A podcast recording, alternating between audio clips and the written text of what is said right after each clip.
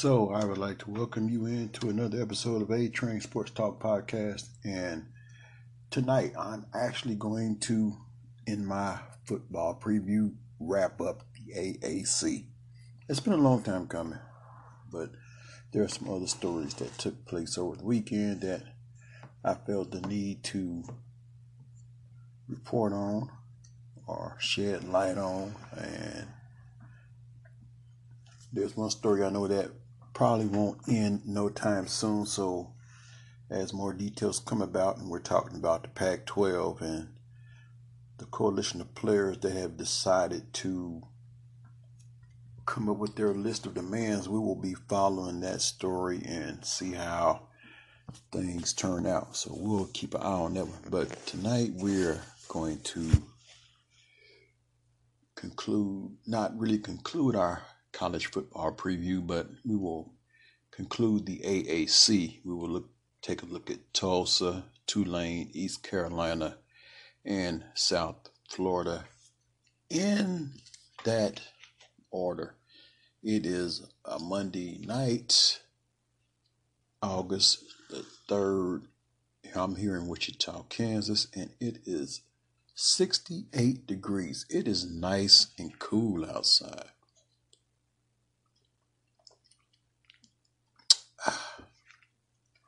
So we're going to take a look at the Tulsa Golden Hurricanes. As a matter of fact, I'm rocking a TU hat right now as we speak. Nice looking hat. Looks nice on me. I make or I make the hat look nice or we make each other look nice. Either way it goes. We're talking Tulsa Golden Hurricanes and their projected finish in the conference will be the eighth spot. And they're coached by Philip Montgomery, who's in his sixth year with a career record at Tulsa of 25 and 37. So to me, that seems like he might be on the hot seat. He's also the offensive coordinator and his defensive coordinator is Joseph Gillespie, who is in his second year. Uh, their 2020 schedule, projected schedule, because you have to keep in mind we're under a pandemic and a lot of things are shifting. We know that a few of the Power Five conferences have decided to go with conference games only, and it's just a matter of time four of those Power Five conferences have decided this is the way we're going, and it's just a matter of time that we're going to see some other changes in some other conferences. Uh, we'll probably look at the Big 12, if not tonight, tomorrow, because they had an announcement coming down today too. So, but the projected schedule for the Tulsa Golden Hurricanes, starting on September the 5th against Toledo, then on the 12th at Oklahoma State, a game in which they lost last year 40 to 21. September 19th, Northwestern State. Then on the 26th at Arkansas State. Then on the 3rd, conference play begins October the 3rd at UCF, one of the teams in the conference vying for upper position. Then they have Cincinnati. So they start out with a brutal conference schedule. First UCF, then at home against Cincinnati. Then on that game is on October 17th. Then on the 23rd, they got South Florida at South Florida. Then on the 30th, East Carolina comes to Tulsa. Then on November 7th at Navy. Then they have two home games back back on November the 14th against SMU and on the 21st against Tulane. And they will close out on the road at Houston on the 28th.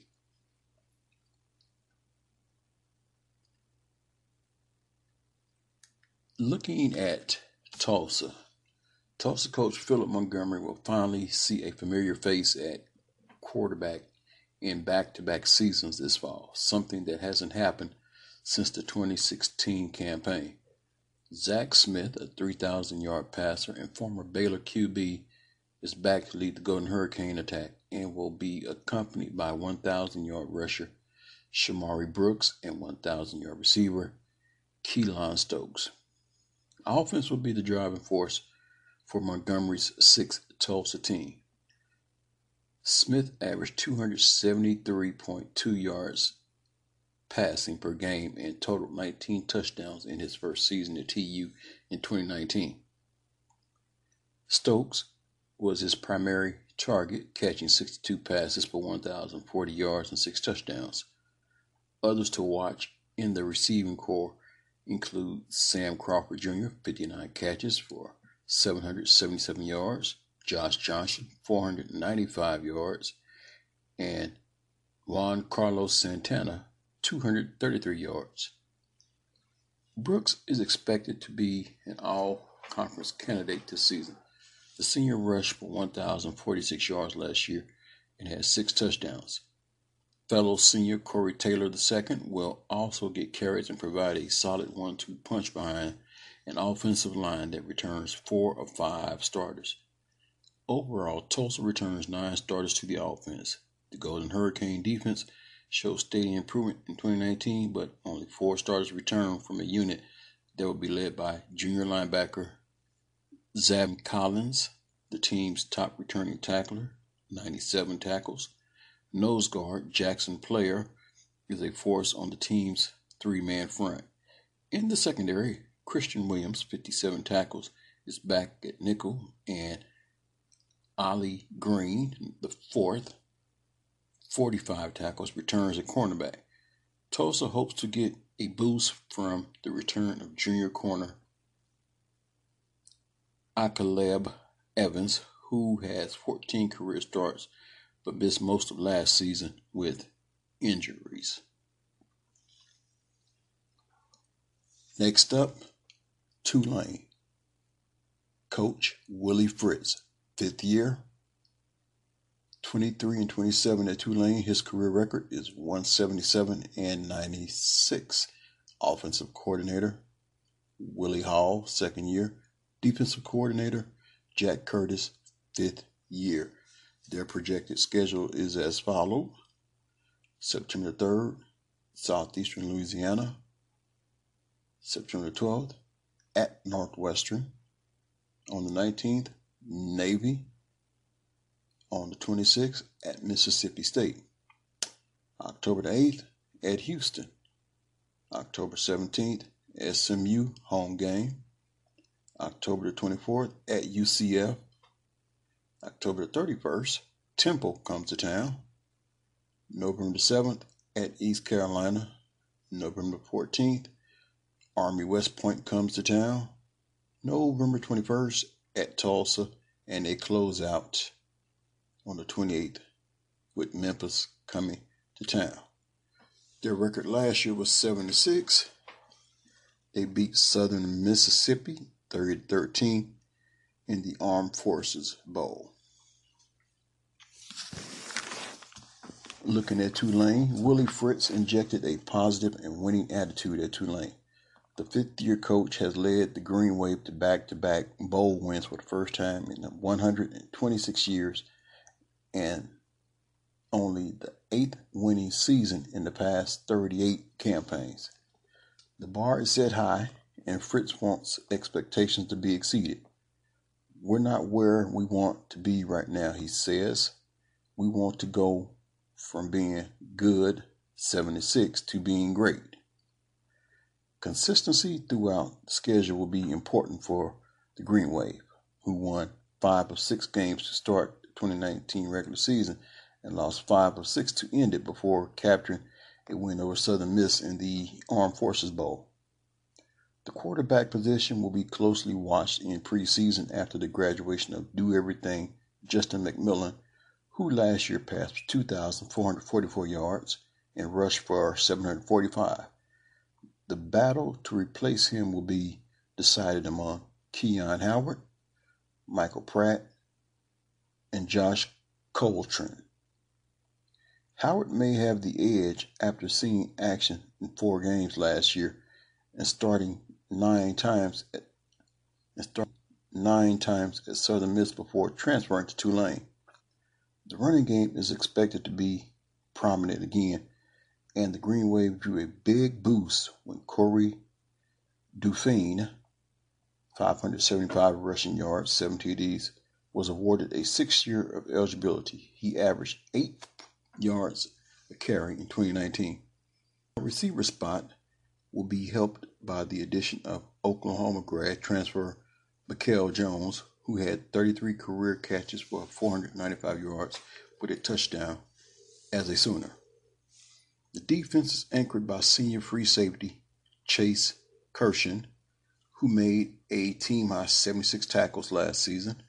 Linebacker Patrick Johnson had eight and a half tackles for loss, including a team best four sacks.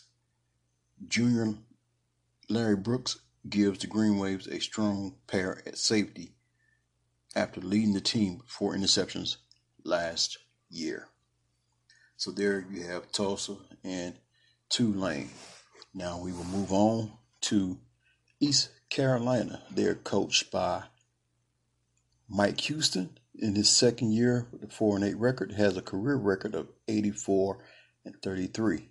His offensive coordinator is Donnie Kirkpatrick, second year. Defensive coordinator Blake Harrell, first year.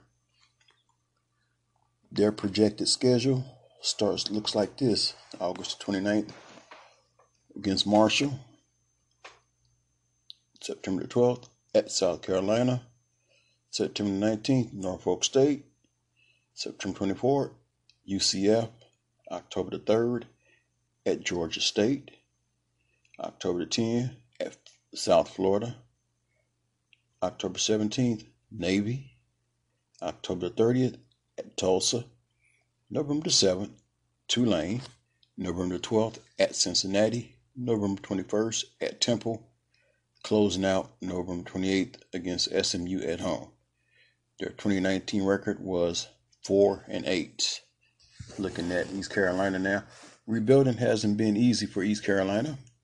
Five consecutive losing seasons, including a 4 and 8 campaign under first year coach Mike Houston in 2019, can leave a sour taste. It won't choke Houston's goal for improvement. The program is in better shape that what than what he inherited, but the coach understands there is still room for improvement. Junior quarterback Holton Allers, Ahlers will run the offense. He ranked ninth nationally in total offense last year after averaging 312.2 yards per game. He threw for 3,387 yards and 21 touchdowns. His top targets will be wide receiver C.J. Johnson, 54 catches for 908 yards, Tyler Snead, 66 and 759, and Blake Proehl, 54 and 670. Darius Pinnix Jr. is the top returning running back. He rushed for 289 yards and four touchdowns after playing only four games due to injuries. The Pirates will look to improve their ground game after ending 2019 with only 12 rushing touchdowns, including six by Ahlers. The Pirates are looking for vast improvement on the defensive side. They were among the nation's worst teams in total offense, ranking 119th out of 130 schools, and allowed at least 41 points in six games last season. Enter new defensive coordinator Blake Harrell who coached with Houston at the Citadel and helped lead D2 Lenoir-Rhyne to a national championship game. Harrell was most successful was most recently at Kennesaw State, which finished ranked third in FCS total defense last season, allowing just 278.7 yards per game. The top three tacklers returned for the Pirates. Linebacker Xavier Smith, 81. Safety Devondre Robinson, 71. And linebacker Gerard Stringer, 63. Robinson also tied for the team lead with three interceptions. So there you have it on East Carolina. And we will conclude now with South Florida. Head coach in his first year, Jeff Scott.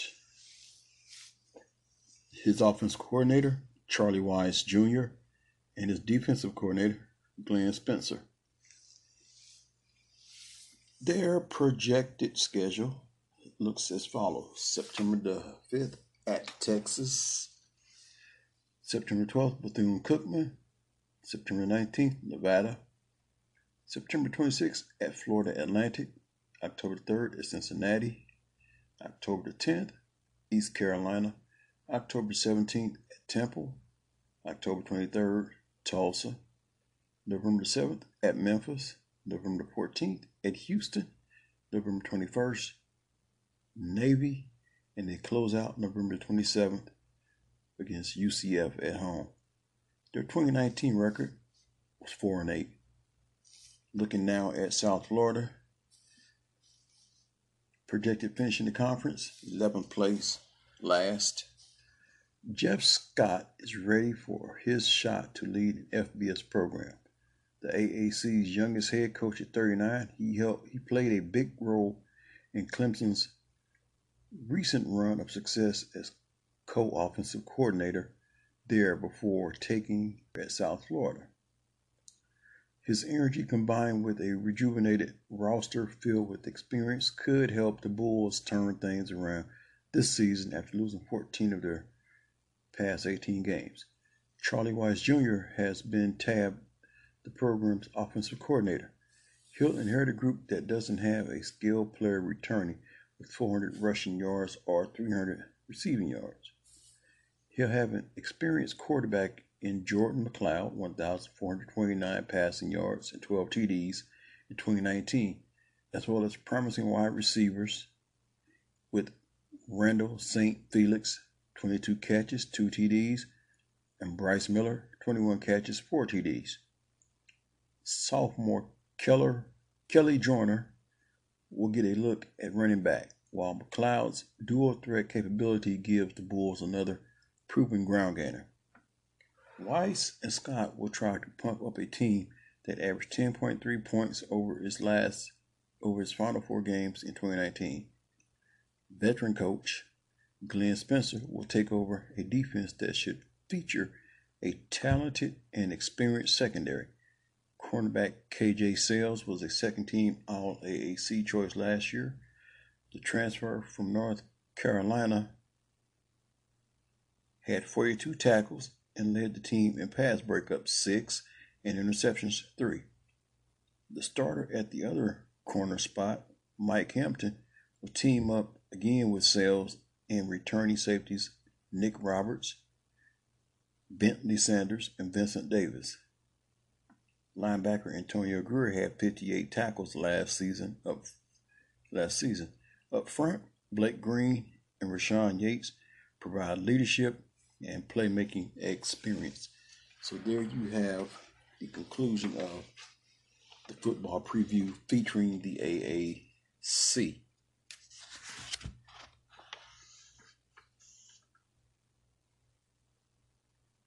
Up on tomorrow, I will come back and I will start looking at the Atlantic Coast Conference my disclaimer, however, is if some other news pops up, which I'm pretty sure it will, I will make sure I get that out to you. But in the meantime, take a break, come back, and we'll have something else to talk about. So stay tuned. I'll be back after a word from my sponsor. Okay, I am back with you, and uh, we have some scores to pass along. Uh, 42.9 seconds in the fourth quarter. Lakers up on the Jazz, 114 104. The Raptors, which was led by Fred VanVleet today, beat the Miami Heat 107 to 73. Fred VanVleet went off for a career high 36 points. Denver Nuggets took care of the Thunder 121 to 113 in overtime. The Indiana Pacers handled the Washington Wizards 111 to 100. the Pelicans bounced back and knocked off the Memphis Grizzlies 109 to 99. And in a game that featured hardly any defense, 76ers knocked off the San Antonio Spurs 132 to 130.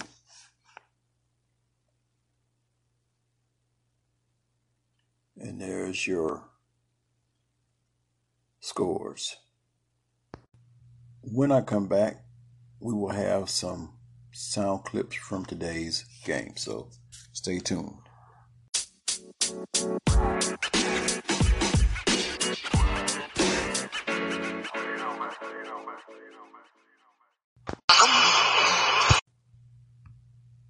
Knockham. Norman Powell coming baseline for a right hand flush. Pretty finish. If Viewing on NBA TV. Welcome inside for what should be a great day of NBA basketball. First of six games on the restart schedule today. That's a triple for Toronto. And Van Vliet, two of the league leaders in that area in terms of logging minutes. Lowry expends a lot of energy on the defensive end, comes up with a deflection. Powell lob, Siakam finishes. Terence Davis, Toronto's rookie, is in. Ball thrown behind Ibaka. Dragic right on top of it, racing with Powell. And scoring, use the rim as protection to get the points off turnovers from Miami. I think Coach Spo recognizes this is critical. He's down 10 right now. He's got to do something to jumpstart the offense. Oh, VanVleet carrying Toronto right now, ducking inside, scoring and drawing a foul. Shot clock under five. Van Vliet, 4 3. Look out. Fred Van Vliet with 34 points. Had three triples against the Lakers on Saturday, 7 for 12 for bench with 50 points and a huge advantage over the Raptors bench. Siakam buries a three. 20 points for Pascal Siakam. That's his fourth triple of the game. That was Miami's 43rd attempt from three today. They've made 13 of them. The second half. Another dunk for Ibaka. Two scores in a row for their seven-footer off the bench. And not enough time left for Miami. Dragic all the way through, puts it in. It's a two-point game. We rely on the three-point shooting of Duncan Robinson. He was on the bench. A, a very ineffective day for the Heat starting guards. So the Raptors hold off Miami and defeat the Heat 107 to 103. And that was highlights from Miami Heat versus Toronto Raptors. So, I want to pose this question Who is your pick to win the NBA championship? Who's your dark horse? Now, I know a lot of people are saying out of the West is going to be one of the LA teams. If you let some people tell it, it's going to be one of the LA teams versus the Milwaukee Bucks.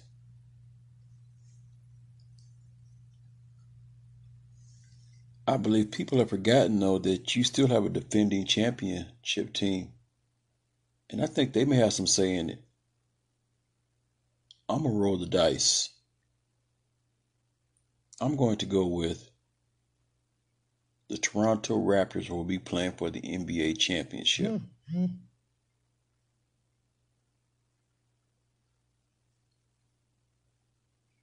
That's my pick. I believe it will be Toronto versus the LA Clippers. And yes, it just came down the wire that the Lakers did clinch the top seed in the West. But I think once the Clippers get their act together and get their rotation and their chemistry down, they are the team to have the deep bench. They have the they basically have that roster that can cause fits. So I mean they have some key components. You look at even like a Landry Shamet and I would say anybody that improves on that team is from the quiet Kawhi Leonard factor. A lot of some people knew about Fred VanVleet, but it wasn't really until last year. It's like that was Fred VanVleet's coming out. But he was also recipient of the Kawhi Leonard factor because a lot of the attention would go to Kawhi Leonard, which opened up a lot of things for Fred VanVleet. Fred VanVleet took advantage of his opportunity. And if there's one thing I want y'all to remember is this right here. When Toronto won the championship last year, and the questions were, is this going to be Kawhi's first and only year? When they asked Fred that question, his words were, hey, there's no hard feelings. It's a business decision. He says, if he goes on elsewhere, he says, we'll just have to whip his ass. Those were the words of Fred VanVleet. And I believe Toronto is on a mission because they probably, you won't hear them say it, but there's probably a sense or feeling of a little bit of disrespect because they are the the defending champions, and until you beat the champions, they are still the champions. And I believe they're playing with the chip on their shoulder. So I'm going to go on record, and I think it would be a classic, epic battle. Toronto versus the LA Clippers in the NBA Finals. So you heard it from me. Those are my thoughts.